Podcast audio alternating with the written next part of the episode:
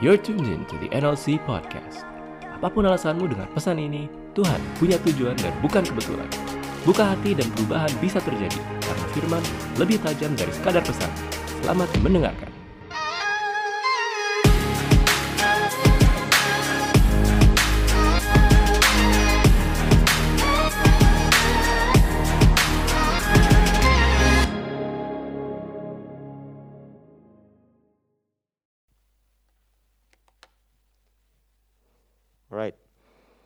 So kita ada di uh, bulan Juni masih bicara dengan tema Messi atau berantakan di bulan ini. Um, ada ada tema besar yang yang yang akan kita pelajari di bulan ini. Itu adalah betapa mengikut Tuhan itu bukan bukan bukan uh, sebuah aktivitas atau keputusan yang comfortable, bukan keputusan yang jalannya diluruskan, bukan keputusan yang um, easy. Kadang ikut Tuhan banyak janji Tuhan dan apa yang kita lihat mungkin sepertinya tidak baik, mungkin sepertinya belum terrealisasi, mungkin sepertinya berlawanan antara apa yang kita baca, apa yang kita dengar, dan apa yang harus kita hidupi. That's why I think mengikut Tuhan, pertumbuhan dalam karakter, pertumbuhan dalam iman, pertumbuhan dalam pengenalan akan Tuhan adalah sesuatu yang messy, it's a messy business. Amsal 14 ayat 4 berkata seperti ini. Kalau tidak ada lembu, juga tidak juga tidak ada gandum, tetapi dengan kekuatan sapi banyaklah hasil. Which kalau kita baca di bahasa Indonesia seperti nggak ada artinya. Kalau tidak ada lembu, juga tidak ada gandum. Apa urusannya lembu sama gandum? Exactly. Ini translation yang menurut saya agak aneh ke bahasa Indonesia. Kalau tidak ada lembu, mungkin tidak ada daging atau tidak ada, you know, uh, susu dan lain sebagainya. But why uh, di terjemahannya disebut tidak ada gandum? Kalau kita lihat di terjemahan Inggris yang paling similar untuk bahasa aslinya yaitu ESV, bahasanya seperti ini. Where there are no oxen, the manger, the manger is clean. But abundant crops come by the strength of the ox. Ketika tidak ada lembu, maka manger itu apa ya? Palungan, uh, lumbung, uh, bukan, stable, stable, kandang. Ketika tidak ada lembu, kandangnya bersih. Tapi hasil panen cuma datang dari lembu yang kuat. Kenapa sangat-sangat menarik ayat yang biasa cuma asal lewat kita baca ini? Karena saya rasa ada prinsip yang luar biasa yang disampaikan oleh uh, penulis Amsal di dalam ayat ini ketika dibilang bahwa ketika ada lembu maka kandangnya tidak akan bersih. Ketika ada lembu, maka pupnya ada di mana-mana. Ketika ada lembu pasti berantakan, pasti bau. Karena untuk untuk si peternakan itu bisa menghasilkan sesuatu, maka perlu ada kandang yang bau. Perlu ada kandang yang banyak kotorannya. And it's not comfortable, it's super mess, berantakan, bau, jorok, tapi itu diperlukan supaya peternakannya menghasilkan sesuatu. Now, we think mengikut Tuhan adalah uh, clean business. Um, ketika kita berdoa, maka sakit kita disembuhkan. Ketika kita melayani, maka pekerjaan datang dengan sendirinya. Ketika kita berpacaran, ketika kita menikah dengan orang yang kenal Tuhan, maka kehidupan rumah tangganya dimudahkan dan lain sebagainya. But what we don't understand, sering kali yang kita tidak kurang pahami atau yang sering kali kita lewatkan adalah bahwa setiap pertumbuhan dalam kehidupan kita itu ada side effect-nya, ada messy business yang kita perlu berdamai. Perlu berdamai dengan, hey, kalau memang saya mau bertumbuh, of course akan banyak kotoran yang saya perlu berurusan di kehidupan saya. Mau bertumbuh di pernikahan, harus sering banyak mengalahkan gengsi dan perasaan pribadi. Mau sukses di hubungan, perlu menekan ego dan nafsu. Right? It's a messy business. Mau sukses di kerjaan, perlu banyak-banyak menelan gengsi pribadi, mengambil apa yang baik, mencari koreksi, mengevaluasi diri. Mau sukses di pelayanan, it takes a lot of time, tears, banyak waktu, banyak air mata, banyak energi yang perlu dikeluarkan untuk bisa jadi saudara seiman yang baik buat teman-teman kita. So it's a messy business. Mengasihi orang lain it's a messy business. Kadang kita berpikir kalau orang Samaria membantu orang yang dirampok, itu kan kayak uh, random. Ketemu orang di jalan, memberi, dan it's not messy, it's easy. Kalau cuma randomly ada orang yang membutuhkan ya kita bantu dong, it's easy. Kalau kita perhatikan yang dilakukan orang Samaria ini jauh berbeda, karena bukan cuma dia bantu, dia bawa ke kota dia bawa ke kota, dia dia sewain penginapan, dia kasih uang upah sehari, upah sehari dua hari kerja dia berikan untuk orang ini. Tidak ditulis di Alkitab, tidak diteruskan di perumpamaan ini sama Yesus, but I believe ketika orang Samaria ini meninggalkan si orang yang dirampok, dia baru keluar kota, ketemu lagi ada orang yang dirampok, he will do the same thing. Oke, okay, ketemu orang kedua yang dirampok, dibawa lagi ke penginapan, dikasih lagi dua dinar keluar lagi dari kota, ketemu lagi. Seriously God gitu kan. Berapa kali aku harus ngebantu orang, dinarku tinggal sedikit. I think this is the kind of person, a neighbor, sesama manusia yang Tuhan maksud yang berkali-kali pun dia akan bantu. Messi gak buat kehidupan dia, Messi. Emangnya dia nggak ada yang ditulis bahwa orang Samaria ini adalah seorang filantropis yang dia jalan-jalan dan mencari orang untuk dibantu. No, right? This guy has a business ada urusan dia sendiri, ada interest dia sendiri, ada tabungan mungkin dia sendiri, but it's a messy business ketika dia terus memutuskan untuk mengasihi dan menjadi perpanjangan Tuhan buat orang lain. It's messy, plan dia mungkin nggak nggak jadi, agenda dia mungkin jadi berantakan, and it's not comfortable at all. Poop, there will be poop to clean up di setiap kandang yang menghasilkan, di setiap kandang yang increasing akan ada poop yang perlu kita bersihkan. Pertanyaannya kalau di kantor, di kampus, di home, di hubungan, semuanya all is good, semuanya baik-baik aja, tidak ada konflik di sana, semuanya comfortable, perlu dicurigai. Karena kalau menurut Amsal, kandang yang bersih adalah kandang yang gak ada lembunya. Ketika tidak ada proses di sana, ketika semuanya nyaman, tidak ada pertumbuhan di sana, tidak ada tidak ada yang menghasilkan di sana. This is the reality. There will be plenty of junk, of trash. There will be plenty of crap in thriving environment. Untuk untuk ada di area yang bertumbuh, yang keep increasing.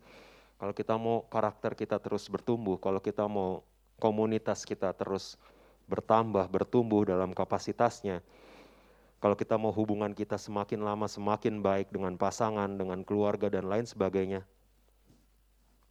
Sekilas info, there will be plenty of crap.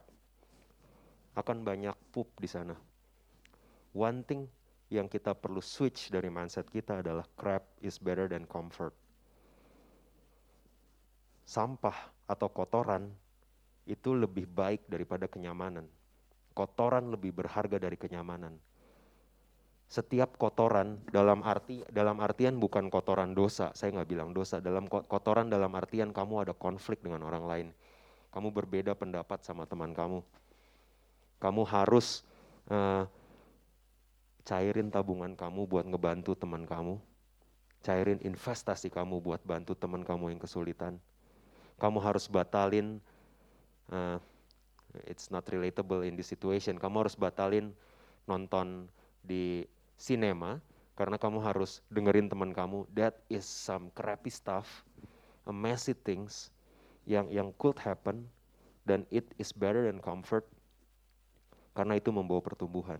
Karena yang produktif hanya datang ketika uh, crap adalah bukti mess adalah bukti bahwa ada sesuatu yang dikerjakan di sana ada pertumbuhan di sana you will feel crappy about it saya nggak bilang kamu ketemu sampah, wah puji Tuhan banyak sampah di kehidupan saya. No, no, no. Ketika kita ketemu banyak isu, ketika banyak tekanan, ketika kita melihat banyak konflik, ketika kita banyak, melihat banyak perbedaan, ketika kita difitnah, ketika kredit kita diambil, ketika kita ditekan untuk sesuatu yang bukan tanggung jawab kita, you will feel crappy about it. But Amsal 14 bilang, hey, cuma kandang yang produktif yang banyak tainya. It's interesting. Proverbs yang disampaikan. Jadi di dalam ayat ini Amsal memberikan pilihan. Kamu mau kandang kamu bersih atau kandang kamu banyak gandumnya atau lumbung kamu banyak gandumnya. Ini pilihan. Gak bisa mengharapkan banyak hasil tapi mau kandangnya bersih. It's, it doesn't go that way. Tidak ada shortcut untuk hidup kelimpahan tanpa menyangkal diri dan memikul salib. Saya ulang, Yohanes 10 ayat 10. Suka kan Yohanes 10 ayat 10? Tapi Yesus datang untuk memberi hidup dalam hidup dalam kelimpahan. Yang mencuri, membunuh, membinasakan setan. Kalau hidup saya pasti penuh kelimpahan. Itu kita suka. Tapi ketika Yesus bilang, kalau kamu mau ikut aku, sangkal diri dan pikul salib. Kalau setiap feeling dan gengsi kita harus dikalahkan setiap hari, itu sangkal diri. Kalau reputasi kita kita biarkan diinjak-injak, kalau kita dipersalahkan untuk sesuatu yang bukan kesalahan kita, itu sangkal diri. Dan tetap bilang bahwa, hey, saya akan tetap menjadi berkat di tempat ini. Terlepas dari bagaimana orang lain memperlakukan saya. That is increasing. Oke, okay. selama WFH ini, uh, saya amati di rumah karena kita nggak panggil go clean lagi. Jadi uh, seminggu sekali saya akan membersihkan rumah. Saya sapu, saya pel dan lain sebagainya. Ada satu hal menarik yang saya amati. Ketika Tessa masih WFH juga, dia udah mulai masuk minggu ini. Ketika ketika sama-sama WFH, itu rumah jauh lebih kotor. Lebih banyak rambut, lebih banyak kupasan bawang, lebih banyak daun bawang jatuh, dan lain sebagainya. Di rumah, ketika Tessa mulai ngantor setiap hari dan saya di rumah, saya mendapati yang disapu jauh lebih sedikit. Right? I think ini hal menarik yang saya alami dan menjadi pewahyuan ketika nyapu, you know. Saya disuruh nyapu sama mama, woi, kamu bisa dapat revelation waktu nyapu tau nggak?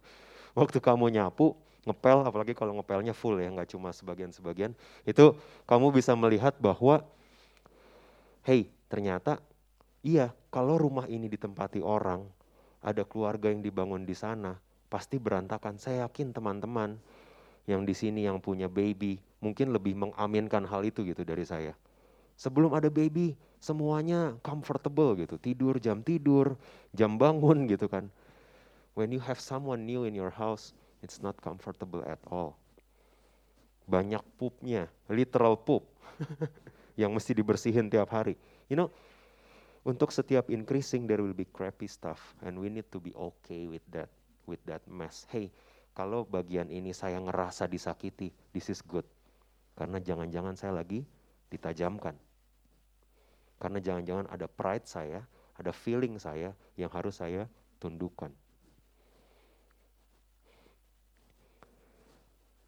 Kalau kita tidak suka dengan inconvenience, kurang nyaman di home ini, kurang nyaman di gereja itu, itu akan translate dengan mudah ke kurang nyaman di kerjaan ini, kurang nyaman di kerjaan itu, dan akan ke translate lagi ya ke kurang nyaman di pernikahan ini dan kurang nyaman di pernikahan itu. Kalau kita nggak bisa soldier on dan bilang bahwa hey kalau Tuhan tempatin saya di sini ini ada desain Tuhan yang saya perlu hmm, solve ada desain Tuhan, entah ada orang lain, ada masalah yang perlu saya selesaikan atau ada sikap hati yang perlu saya pertobatkan. Kalau Tuhan izinkan ini terjadi di keluarga saya, di komunitas saya, di kantor saya. This is the the the uh, sikap hati, the attitude of the heart yang kita okay with messy. Kita tahu bahwa waktu kita mau produktif, waktu kita mau jadi berkat, waktu kita mau jadi terang, waktu kita mau jadi garam, we will feel crappy about it. Kita akan ngerasa bahwa apaan sih? Motivasi gue baik, motivasi gue ngebantu orang, motivasi gue tulus, tapi masih diginiin, you will feel that way. Ngomong dikit aja digas balik gitu dalam hubungan. Misalkan, you will feel crappy karena untuk hubungan yang mature, untuk hubungan yang sehat, you will be you will need to be able to talk about it in mature ways. Dan itu perlu banyak ngalahin gondok, perlu banyak ngalahin sakit hati, perlu banyak ngalahin gengsi untuk bisa membangun hubungan yang dewasa. Same thing di komunitas, same thing di kantor. So it's a, a messy business. Kita baru bisa bertumbuh, kita baru bisa berbuah, flourishing, increasing in life ketika kita punya banyak inconvenience, banyak crappy stuff. And we need to feel okay about that. Kalau saya uh, bawa specifically hari ini, I will build on these principles untuk friendship karena ada suatu keunikan dari persahabatan yang bagai kepompong, sorry, can't help it. Oke, jadi ada keunikan dari persahabatan, ada atau pertemanan yang tidak ditemukan di dalam hubungan lainnya. Jadi untuk membangun friendship, untuk membangun relation, ada dua aksis, strong and weak, kalau kata David Crouch, ada aksis kebenaran dan ada aksis keterbukaan. Kita selalu berpikir, oh saya perlu show up sebagai orang yang strong atau saya harus show up sebagai orang yang weak, right? Saya nggak mau jadi orang weak karena nanti diinjek-injek. Saya harus strong. Banyakan if you see everywhere di media, di culture kita hari-hari ini, millennials culture, kita mesti strong, kita mesti determine, kita mesti tahu mau ngapain, kita mesti uh, punya jawaban untuk segala sesuatu. Kita, you know, all those stuff. Kamu mesti punya usaha sendiri at least atau kamu adalah seorang vice president dan lain sebagainya. Baru kamu you are strong, you have authority. Di sisi lain, we our culture specifically in this generation, kita nggak suka yang namanya vulnerability. Kapan terakhir kamu bilang, hey, saya sangat vulnerable di bagian ini. Saya selalu kalah di bagian ini, saya punya masalah di bagian ini. When the last time you you you tell someone that saya nggak punya, saya nggak bisa. I need your help karena saya nggak bisa di bagian ini. Itu vulnerability, keterbukaan. Yang jadi bahaya adalah kita selalu berpikir bahwa dalam hubungan, dalam pertemanan, dalam kerjaan itu either kita terbuka, vulnerable, lemah, terlihat lemah, atau kita harus terlihat kuat all the time. Hal yang paling menarik adalah ketika Yesus ada di dunia, he shows both sides. Dia tunjukkan otoritas dia, tapi ada waktu-waktu di mana dia weeping, menangis, berpeluh seperti darah, bilang ke temennya, eh gue betul-betul perlu lu berdoa bersama gue. Ingat, I need you to pray with me. Sebentar aja, berdoa sama aku. Kalian tahu temennya ngapain? Tidur, you know because udah malam gitu. I mean, lama banget Yesus doanya, emang salah gue gitu. Read about it. Tiga orang murid diajak sama dia, tiga-tiganya tidur. So, kita bisa melihat sisi vulnerability Yesus, kita bisa melihat sisi authority Yesus. He is both strong and weak. And I think to be flourishing in life, untuk bisa mengalami pertumbuhan dalam hidup, dalam setiap hubungan kita, dalam setiap friendship kita, kita perlu keterbukaan, tapi juga perlu kebenaran yang ada di sana. Saya kasih contoh. Kalau semuanya kebenaran dan tidak ada keterbukaan, kalau all about authority and there is no vulnerability, yang ada adalah saya sebut penindasan. Karena hey, saya punya 15 ayat untuk kasih tahu ke Daniel bahwa dia salah. There's no vulnerability at all, it's all authority. Hey, kamu salah. Hey, kamu mestinya nggak gini, kamu mestinya nggak gitu. Lu, lu kan X, lu kan Y lu pasti males kan. Lu pasti gini-gini aja kan dosanya. Lu jatuhnya itu lagi, itu lagi kan. See, all about authority, kebenaran. You know, kalau kalau firman firmanmu pelita bagi kaki dan terang bagi jalan. Ini yang diterangin mata orangnya gitu kan. Disenterin mata orang, hei ini lihat nih firman Tuhan, lu salah kan, ngaco kan, ngaku lu gitu kan. Itu penindasan. Ada banyak uh, ada banyak ketika kita terutama di kondisi komunitas atau gereja karena kita punya kebenaran, ketika kita all about authority and there's no vulnerability, yang terjadi adalah penindasan. Kita menggunakan kebenaran yang kita tahu, kebenaran yang partial yang kita tahu untuk you know, pukul-pukul orang pakai Alkitab dan firman Tuhan. Ketika banyak keterbukaan tapi tidak ada kebenaran, namanya arisan. You know, it's a club. Cuma kumpul-kumpul aja. Semua vulnerable. Eh, lu berdosa besar ya? Oh, gua dong lebih besar. Duduk-duduk. Kumpul-kumpul. All about vulnerability and there's no authority nggak ada truth di sana yang disampaikan, nggak ada besi yang menajamkan satu sama lain. Ini besi tumpul, dikumpulin semua, dicelupin ke air. It amount for nothing. Kamu bisa punya, eh, saya again, saya bicara akan bawa ke friendship. Kamu bisa punya lima teman, sepuluh teman yang tahunan temenan sama kamu, and you don't still still don't see pertumbuhan at all dari kehidupan kamu. Why? Karena jangan-jangan keterbukaan kok, gue tahu masalah dia, gue tahu masalah dia, gue tahu masalah dia, but no one do anything about it. Ketika ada yang keliru, nggak ada yang negur. Is that friendship? Atau arisan? Terutama in the, in the body of Christ, sebagai gereja, kita ada des, ada ada desain khusus kamu dan saya di tempat ini supaya kita bukan perkumpulan. Ini bukan New Life Arisan, New, New Life Club NLC bukan, and that's good. NLC bukan New Life Club. It's New Life Community. Perlu ada kebenaran, perlu ada keterbukaan. Kalau cuma klub, jadinya cuma kumpul-kumpul. Makan di mana? Oh makan nggak bisa zoom jam berapa gitu kan. Tetap pokoknya harus kumpul. Gue harus lihat muka lu men, gue kangen banget sama lu. But banyak vulnerability, tidak ada authority di sana. Tidak ada seorang pun yang dipertajam. Tidak ada kebenaran, tidak ada keterbukaan. Apa yang terjadi? Kemunduran. Hey, again, menurut saya sangat misleading if any of you today berpikir bahwa saya dan Tuhan saya dan Alkitab saya, saya bisa bertumbuh di kamar. Saya cuma perlu Tuhan. It's me, God against the world. It doesn't work like that. Karena Tuhan bilang kalau engkau kasih Tuhan Allahmu dengan segenap hatimu dan kasih sesamamu manusia. How come you say, aku mengasihi Tuhan setiap hari, aku baca firman, but komsel adalah sesuatu yang sangat berat buat kamu. Pause. Ini nggak ngeheng. I let you think. How come kita bisa bilang aku mengasihi Tuhan, tapi ketika mendengarkan masalah orang lain, it's too heavy for me lah.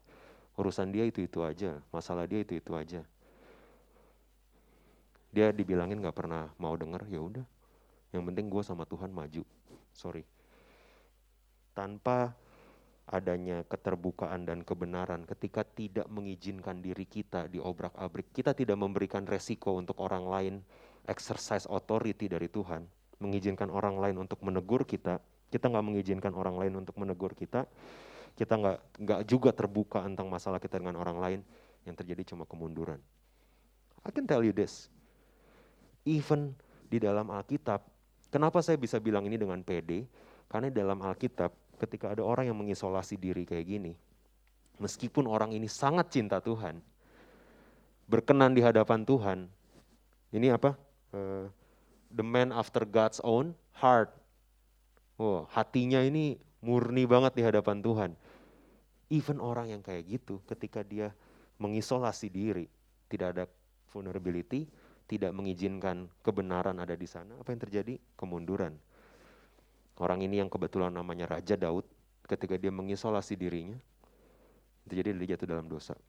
Kalau saya curiga, kalau Raja Daud aja perlu vulnerability dan perlu Nabi Nathan buat ngobrak-ngabrik hidup dia, saya curiga kamu dan saya juga perlu. Kita perlu terbuka sama orang lain, kita perlu mengizinkan orang lain mengobrak-ngabrik hidup kita. Kalau Raja Daud aja yang adalah raja yang dijanjikan, you know, di di ini dia di siram minyak, kemudian dia robek mulut singa, terus dia cuma bunuh kayak you know the the giant from Filistin. Kalau orang yang sekeren ini dipakai Tuhan aja, jago perang, jago bermasmur, kalau di, I don't know mungkin nggak ditulis tapi saya yakin dia jago masak juga tapi you know orang yang sekeren ini ketika dia mengisolasi diri tidak membiarkan ada orang yang mengobrak-ngabrik hidupnya tidak membiarkan ada orang yang menegur dia yang terjadi adalah kemunduran saya berpikir kamu dan saya juga ada di resiko yang sama ketika kita gagal mengelilingi diri kita dengan friends true friends yang bisa menegur kita exercise di authority yang kita izinkan hey kayaknya kamu mulai mundur deh dari rajinnya cari Tuhan. Bener gak sih atau cuma perasaan gua? Oh tersinggung. Biar Tuhan yang tahu. Lu gak usah ikut campur. Ini urusan gua sama Tuhan. Ketika kita gak terbuka, ketika kita gak mengizinkan orang lain untuk exercise authority dan menajamkan kita, yang tersisa tinggal kemunduran we will shrink in life. Kalau kita nggak bertumbuh, eh pertumbuhan cuma satu di sini.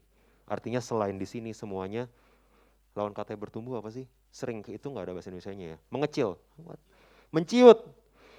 Pilihannya bertumbuh atau menciut.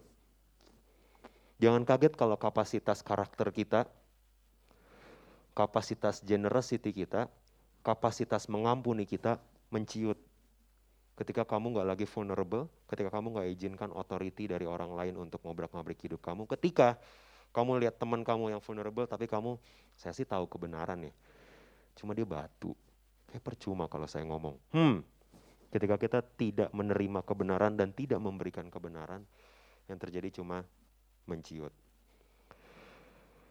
Yang saya mau kasih tahu adalah berada di pertumbuhan ini banyak pupnya banyak mesinya. Kamu akan ketemu orang ketika kamu tegur dia akan tersinggung dan marah dan pergi meninggalkan gereja. Dia akan cari komunitas lain di mana lebih bersih kandangnya.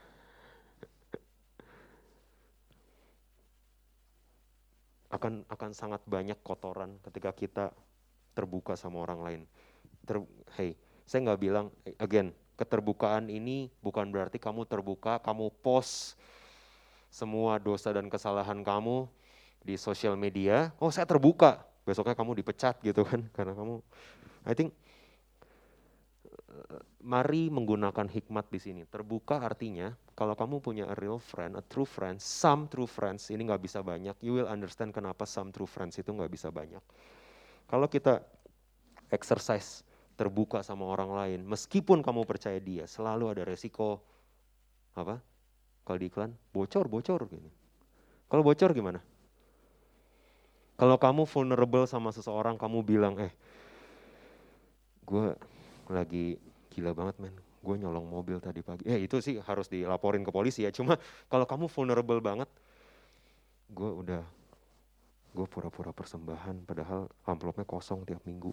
Terus kemudian, you know, you are being vulnerable dan teman kamu ini, lu tau nggak? dia cuma pura-pura foto gitu eh, pura kosong tuh amplopnya gitu for example you know kalau kita exercise vulnerability ketika kamu terbuka sama orang lain gue bingung nih gue mau jadi gue perlu jadi nerusin jadi arsitek apa gue jadi uh, yang kebalikan banget sama arsitek apa ya itu kan IT gue oh, itu masih mirip yang beda banget apa ya? Oh, gue bingung nih, gue IT apa gue jadi pelukis ya?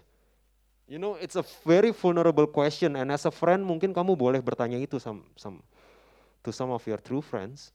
Tapi mungkin dia akan mulai ngetawain kamu di belakang loh. Gila, udah umur 42 masih nanya begitu gitu kan. Misalkan, misalkan.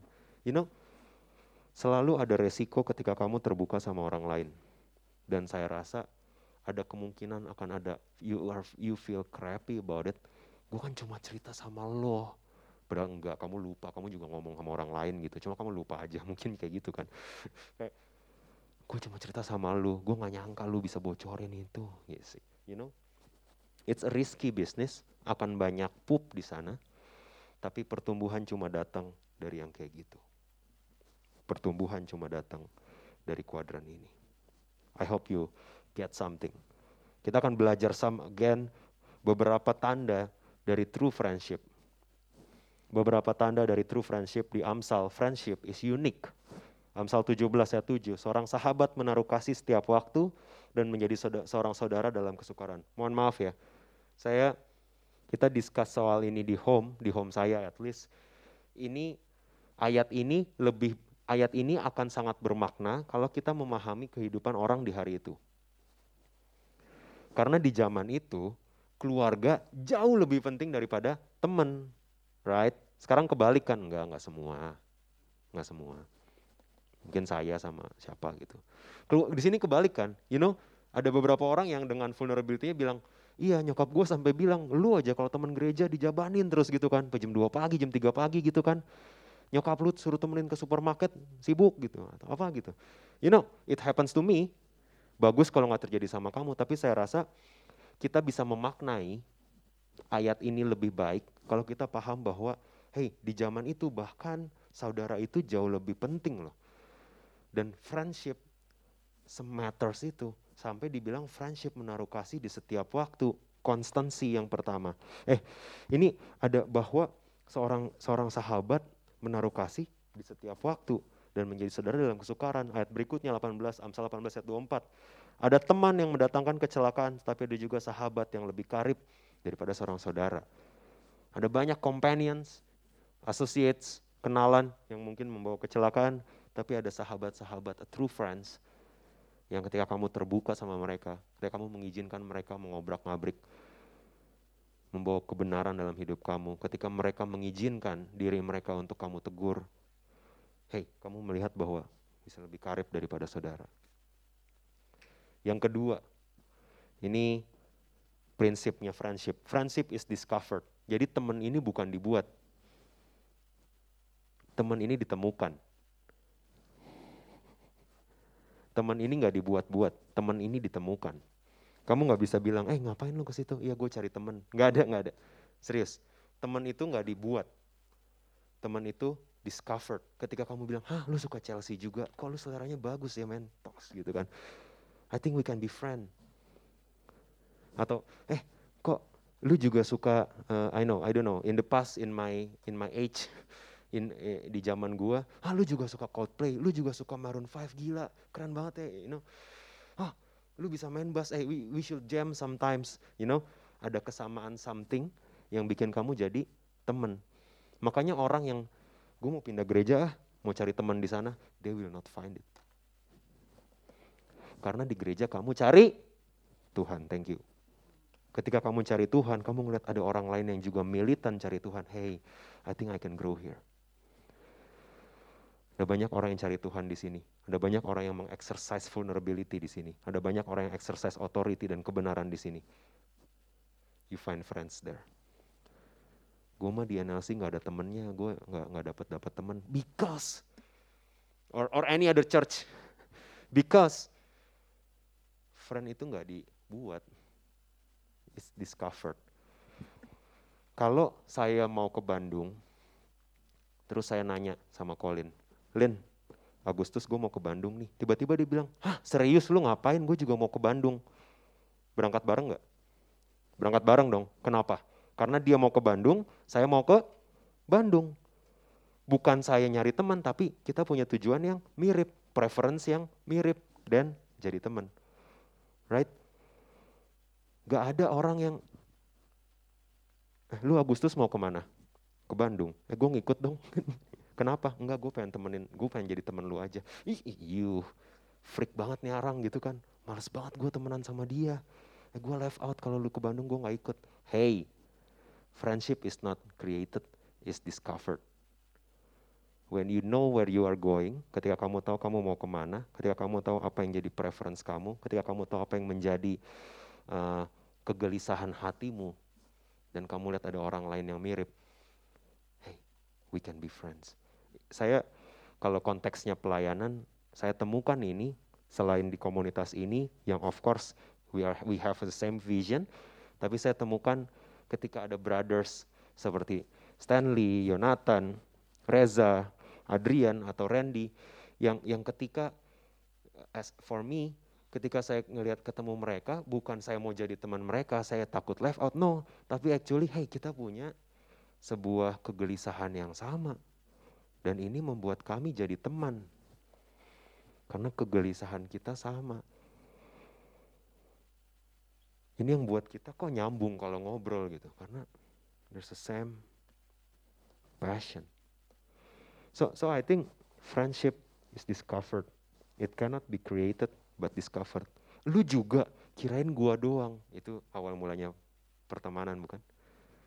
Ah lu juga suka Inception. Gila sih kalau nonton sin filmnya Nolan. Sayangnya yang satu diundur Tenet gara-gara COVID. But you know when you have same passion hah? Lu tahu Avalon? Datang ke rumah gua kita main gitu kan. You have a same passion you have a same hobby you have a same destination then you become friend. So ini prinsip kedua. Prinsip ketiga friendship is forged. Do not take for granted. Persahabatan itu jangan dianggap murah. Itu perlu dibangun, perlu ditajamkan, perlu ada harganya. Karena friendship ini saya saya mendengar dari Timothy Keller, my my favorite pastor today. Karena dia bilang kayak gini, friendship love is very different. Ketika kamu mengasihi uh, roman romantically in love, kamu ada ada untungnya, ada interest gak buat kamu? Ada. Ada. Karena uh, kamu perlu beranak cucu gitu kan.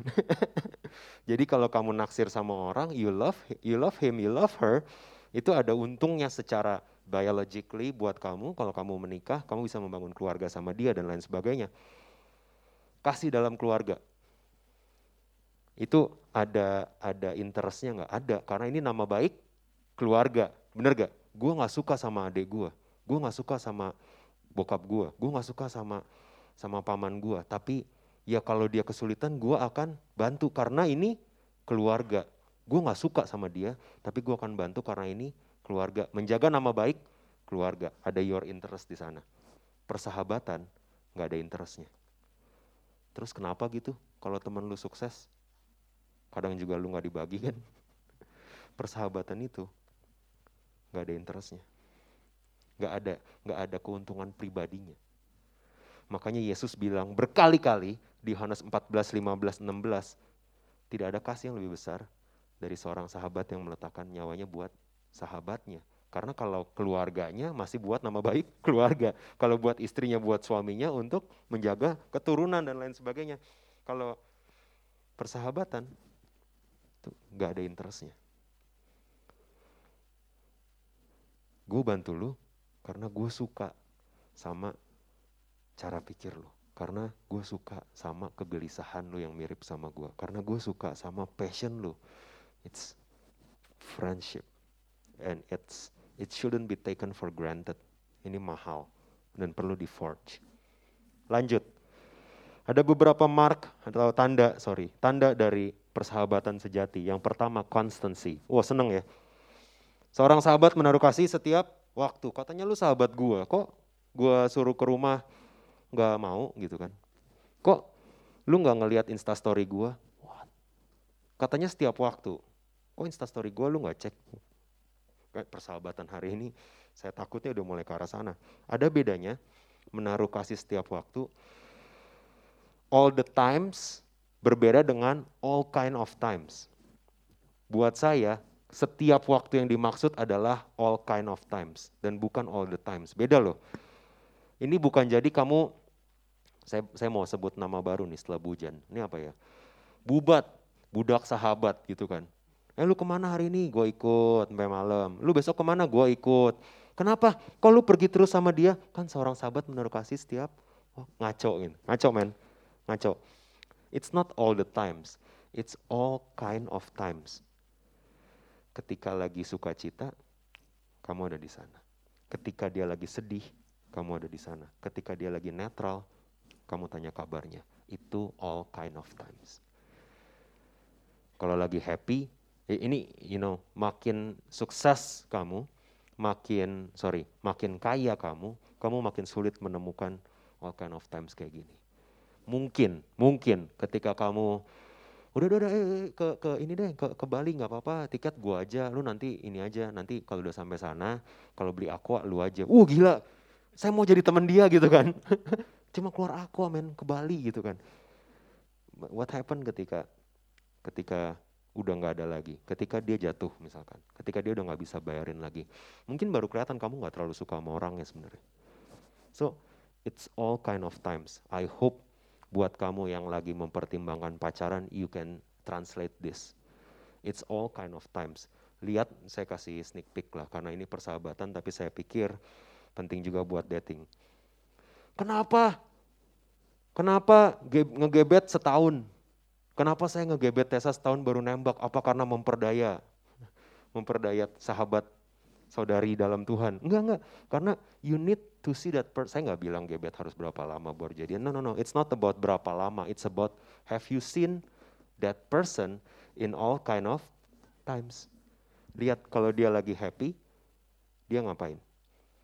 Kalau dia lagi ribut sama orang tua, dia ngapain? Kalau dia lagi kehilangan uang, kehilangan barang, dia ngapain? Kalau dia lagi emosi, dia ngapain? Kalau dia lagi netral, apa sih yang dia pikirin? Kegelisahan hati dia apa sih? Ini cuma muncul ketika kita constantly mengasihi di setiap waktu, di any kind of times. Right? So, yang kedua, bukan wak bukan hanya waktu mereka berguna. Let's be honest. Let's be honest sering kali kita punya teman dekat karena lumayan berguna buat kita.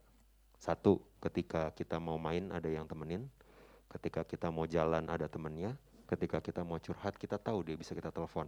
Actually, kita itu cuma berteman, jangan-jangan motivasi dasarnya kalau kita gali, jangan-jangan karena mereka useful aja buat kita. You know? Oh, saya keren udah masuk tim ini. Saya udah masuk this this uh, cewek-cewek cantik club. Padahal saya nggak terlalu terlalu cantik amat. Tapi karena saya di klub ini, sekarang saya ikut cantik. You know, stupid. Karena karena kita cuma constantly mencari persahabatan, kita constantly uh, menjadi sahabat hanya karena mereka useful buat kita. Oh, gue temenin dia lah.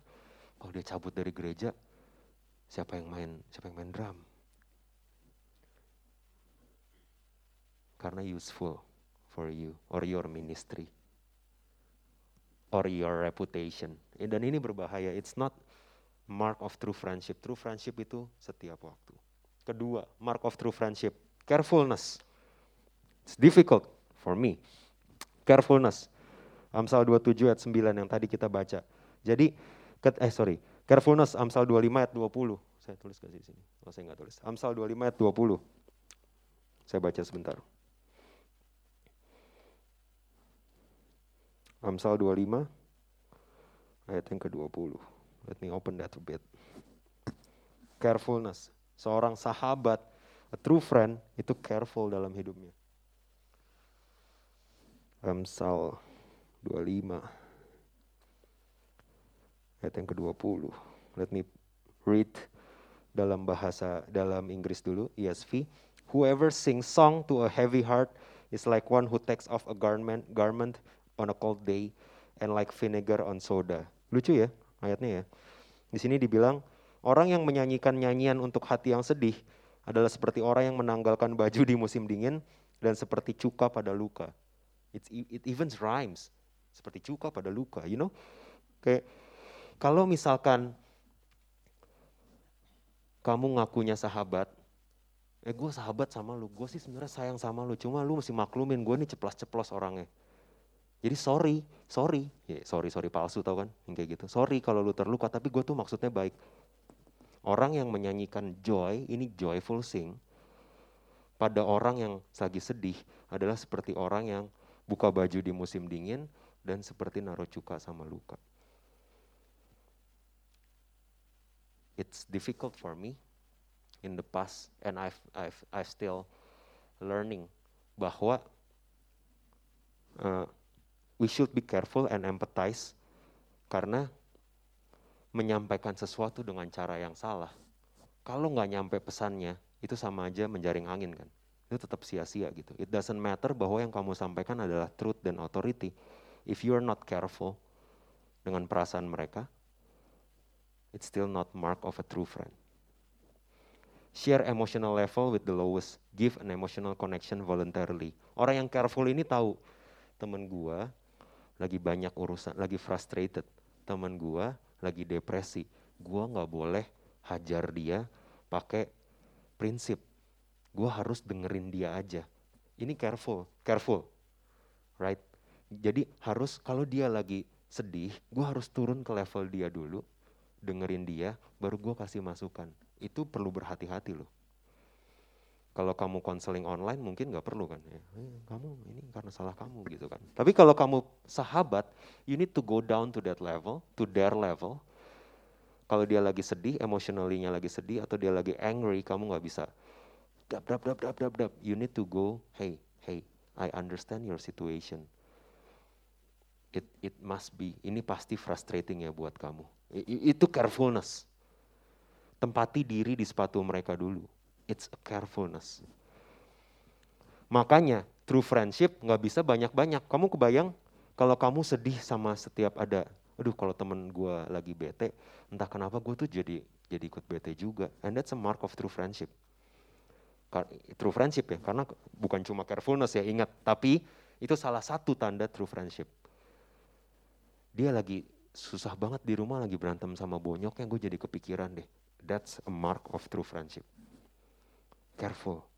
Nah, makanya true friends nggak bisa segereja. Kamu bayangin kalau kamu, oh saya mau jadi sahabat sejati, sahabat baik buat 60 orang di tempat ini. You know, hari Senin ada yang lagi sedih, kamu nangis sama dia. Hari Selasa dia udah gembira, tapi yang lain sedih gitu. Jadi kamu sedih lagi. Rabu sedih lagi, you will be always in the lowest. Lagi sedih, lagi sedih. Saya selalu sedih sama teman-teman saya si ini udah oke, okay, tapi dia lagi sedih, dia udah oke, okay, dia yang lagi sedih. It's just unrealistic. We cannot be friends. Ya, ada sebab, ada sebabnya ketika Yesus ajak buat berdoa bersama dia itu cuma tiga. Dia tahu ada resikonya bahwa lebih banyak. Oke, okay? so ada emotional connection di sana. Itu mark of a true friendship. Ingat, carefulness. Berikutnya, candor. Ah, saya pikir yang sering kali kita lupa carefulness iya dong. Ntar dia sakit hati kalau gue ngomong. Itu kan kayak natural ya. I think it's natural. Kalau kita sebagai teman udahlah gue nggak usah ribut. Dia mau orangnya kayak gitu. I don't know about you but at times in my life with my friend I do that. I think about it that way. Candor. Candor adalah truth telling. Candor ini di Amsal 27 ayat 5 bilang lebih baik teguran yang nyata-nyata daripada kasih yang tersembunyi Seorang kawan memukul dengan maksud baik, tetapi seorang lawan mencium secara berlimpah-limpah. Let this verse sink in. 29 ayat 5, orang yang menjilat sesamanya membentangkan jerat di depan kakinya. Lebih baik teguran yang nyata daripada kasih yang tersembunyi. Seorang kawan memukul dengan maksud baik, tapi seorang lawan mencium secara berlimpah-limpah. Yudas mencium secara berlimpah-limpah. You know, hanya karena kamu berteman sama dia dan jaga perasaannya, we need to be understand bahwa, hey, carefulness is not the only mark of a true friendship. Candor juga. Truth telling, terus terang, akhirnya ketemu. Terus terang juga ada adalah mark of a true friendship. Eh, kok gue lihat lu udah lama ya nggak datang komsel. Eh, gue denger lu kalau ngomong sama koko lu atau sama adik lu, kok jutek banget sih? Eh, kayaknya yang lu gebet atau yang ngegebet lu ini kurang serak deh. Lu kan nggak suka cowok, lu kan nggak suka lu kan nggak suka cowok yang you know pesta party gitu animal gitu kan. Lu kan lu kan suka ke gereja. Lu kan pelayanan. Tapi kok kayaknya gue nggak serak ya sama sama yang lu lagi dekat ini. Itu true telling dan itu beresiko. Kamu beresiko ditinggalin sama teman kamu. Serius serius. Itu ada resikonya resikonya besar. But candid atau terus terang, itu I love my friends too much to tell the truth. Ini kan jadi jadi apa namanya? Jadi excuse kita kan. Oh, saya saya udahlah, udah udah nggak apa-apa. Kita kita temen udah lama, udah sama-sama tahu lah. No no no no. When we say that that I love my friends too much to tell the truth, aslinya sebenarnya adalah I love myself too much to go through that. Gue terlalu mengasihi diri gue, gue nggak mau kehilangan dia. Karena kita udah friend lama banget. Gue nggak bisa kehilangan dia. Kalau gue susah siapa yang bantu? Right? Jadi I love my friends too much to tell the truth ini adalah omong kosong. Omong kosong karena sebenarnya yang terjadi adalah I love myself too much. Saya nggak mau ngomong, saya nggak mau konflik sama dia. That's the truth. So, marks of true friendship, candor perlu berterus terang. Bahkan di 29 ayat 5 dibilang orang yang menjilat sesamanya, sesamanya loh, membentangkan jerat di depan kakinya. Orang yang bilang, duh kayaknya apa ini karena gue males ya di kantor jadi gue kok sampai kena SP gini. Emang lu telat berapa kali sebulan? 28 kali. Enggak, enggak apa-apa. Itu mah kantor lu aja lebay. You know, menjilat temannya cuma nggak mau kehilangan friendship, actually kamu lagi membentangkan jerat di depan kaki mereka. So it's difficult untuk punya candor, tapi careful. Ke, ke, keempat, yang terakhir mark of true friendship adalah counsel. Jadi perlu ada comforting, perlu ada challenging. Sebagai sahabat yang baik, kamu perlu comfort them, but not all the time. At times kamu perlu challenge them. Gue sih ngerasa lu bisa sih Cuma lu terlalu males to be honest. Woi, itu itu perlu keterbukaan dan dan kebenaran level yang luar biasa untuk bisa menajamkan di level yang kayak gitu. Kalau kamu punya teman yang ngomong kayak gitu, keep them around. Jarang. Untuk mereka yang bisa bilang healthy, balance, kalau gue lagi susah, gue tahu gue bisa datang ke rumah dia. Kalau gue lagi bego, gue tahu dia bakal tell me, you keep that person around. It's difficult to find that find that that kind of friendship. Confidence in secrecy and transparency. Yang namanya counsel di mana-mana tidak bocor. Oh jadi mark of a true friend. Constant, careful, candor, counsel. Wah asik banget ya kalau punya teman baik kayak gini ya. Cari di mana? pernah ketemu orang kayak gitu? Saya sih belum pernah. Tuhan berikan saya seorang sahabat yang memenuhi empat kriteria tadi. Pertanyaannya adalah, How easy for us to be vulnerable and transparent. How easy for us to be there for the other person. Sebelum tanya, kok susah ya cari teman yang baik ya? Di tempat ini nggak ada teman yang sejati. Uh, marah, mulai marah gitu kan. Actually pertanyaan pertama, kamu pernah nggak menjadi teman sejati buat orang lain? Kamu pernah nggak vulnerable buat orang lain? Kamu pernah nggak vulnerable dengan masalah kamu ke orang lain? Kamu pernah nggak transparan dengan pemikiran kamu yang goblok ke teman kamu? Kalau kita nggak pernah, jangan-jangan it's not about saya belum ketemu teman yang baik, tapi saya belum menjadi teman yang sejati. We cannot find true friends because we are not the friends we should be yet. Kita nggak bakal pernah menemukan sahabat sejati kalau kita belum menjadi true friend buat orang-orang di sekitar kita. Mau, mau, mau punya teman sejati, kita dulu jadi teman sejati. Why?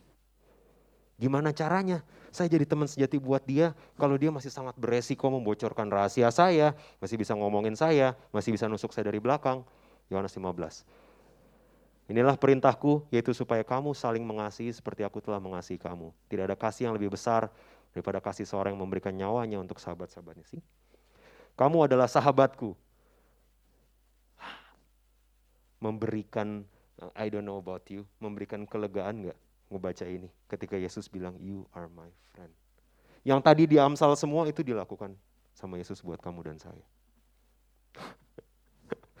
you are my friend. Jikalau kamu berbuat apa yang kuperintahkan kepadamu, aku tidak menyebut kamu sebagai hamba. Hamba nggak tahu apa yang diperbuat Tuannya. Aku menyebut kamu sahabat. Karena aku telah memberitahukan kepada kamu segala sesuatu yang telah kudengar dari Bapakku. Bukan kamu yang memilih aku, tapi aku yang pilih kamu. Sih, Sebelum kamu jadi true friend buat Yesus, aku pilih kamu buat jadi friend, kata dia. Jikalau kamu nuruti segala perintahku. Dan aku telah menetapkan kamu supaya kamu pergi dan increase. Flourishing, menghasilkan buah dan buah mutu tetap. Supaya apa yang kamu minta kepada Bapa dalam namaku diberikannya kepadamu. Inilah perintahku kepadamu. It's a messy business. Kasihlah seseorang akan yang lain. Jadi Yesus bilang gini, ini saya saya shortcut ya. Nanti kalau baca kepanjangan ngeblur gitu. Nih ya. Kamu adalah sahabatku jikalau kamu berbuat apa yang kuperintahkan kepadamu. Memang perintahnya apa? Oh, ada. Inilah perintahku. Kasihlah seorang akan yang lain. Kalau kamu mengasihi seseorang akan yang lain, kamu adalah sahabatku. I'm gonna pause there. Kalau Yesus yang kita kenal sudah bilang bahwa aku memilih kamu, aku adalah sahabat. So I think we need to kita sudah dimampukan untuk menjadi sahabat, true friend buat orang lain.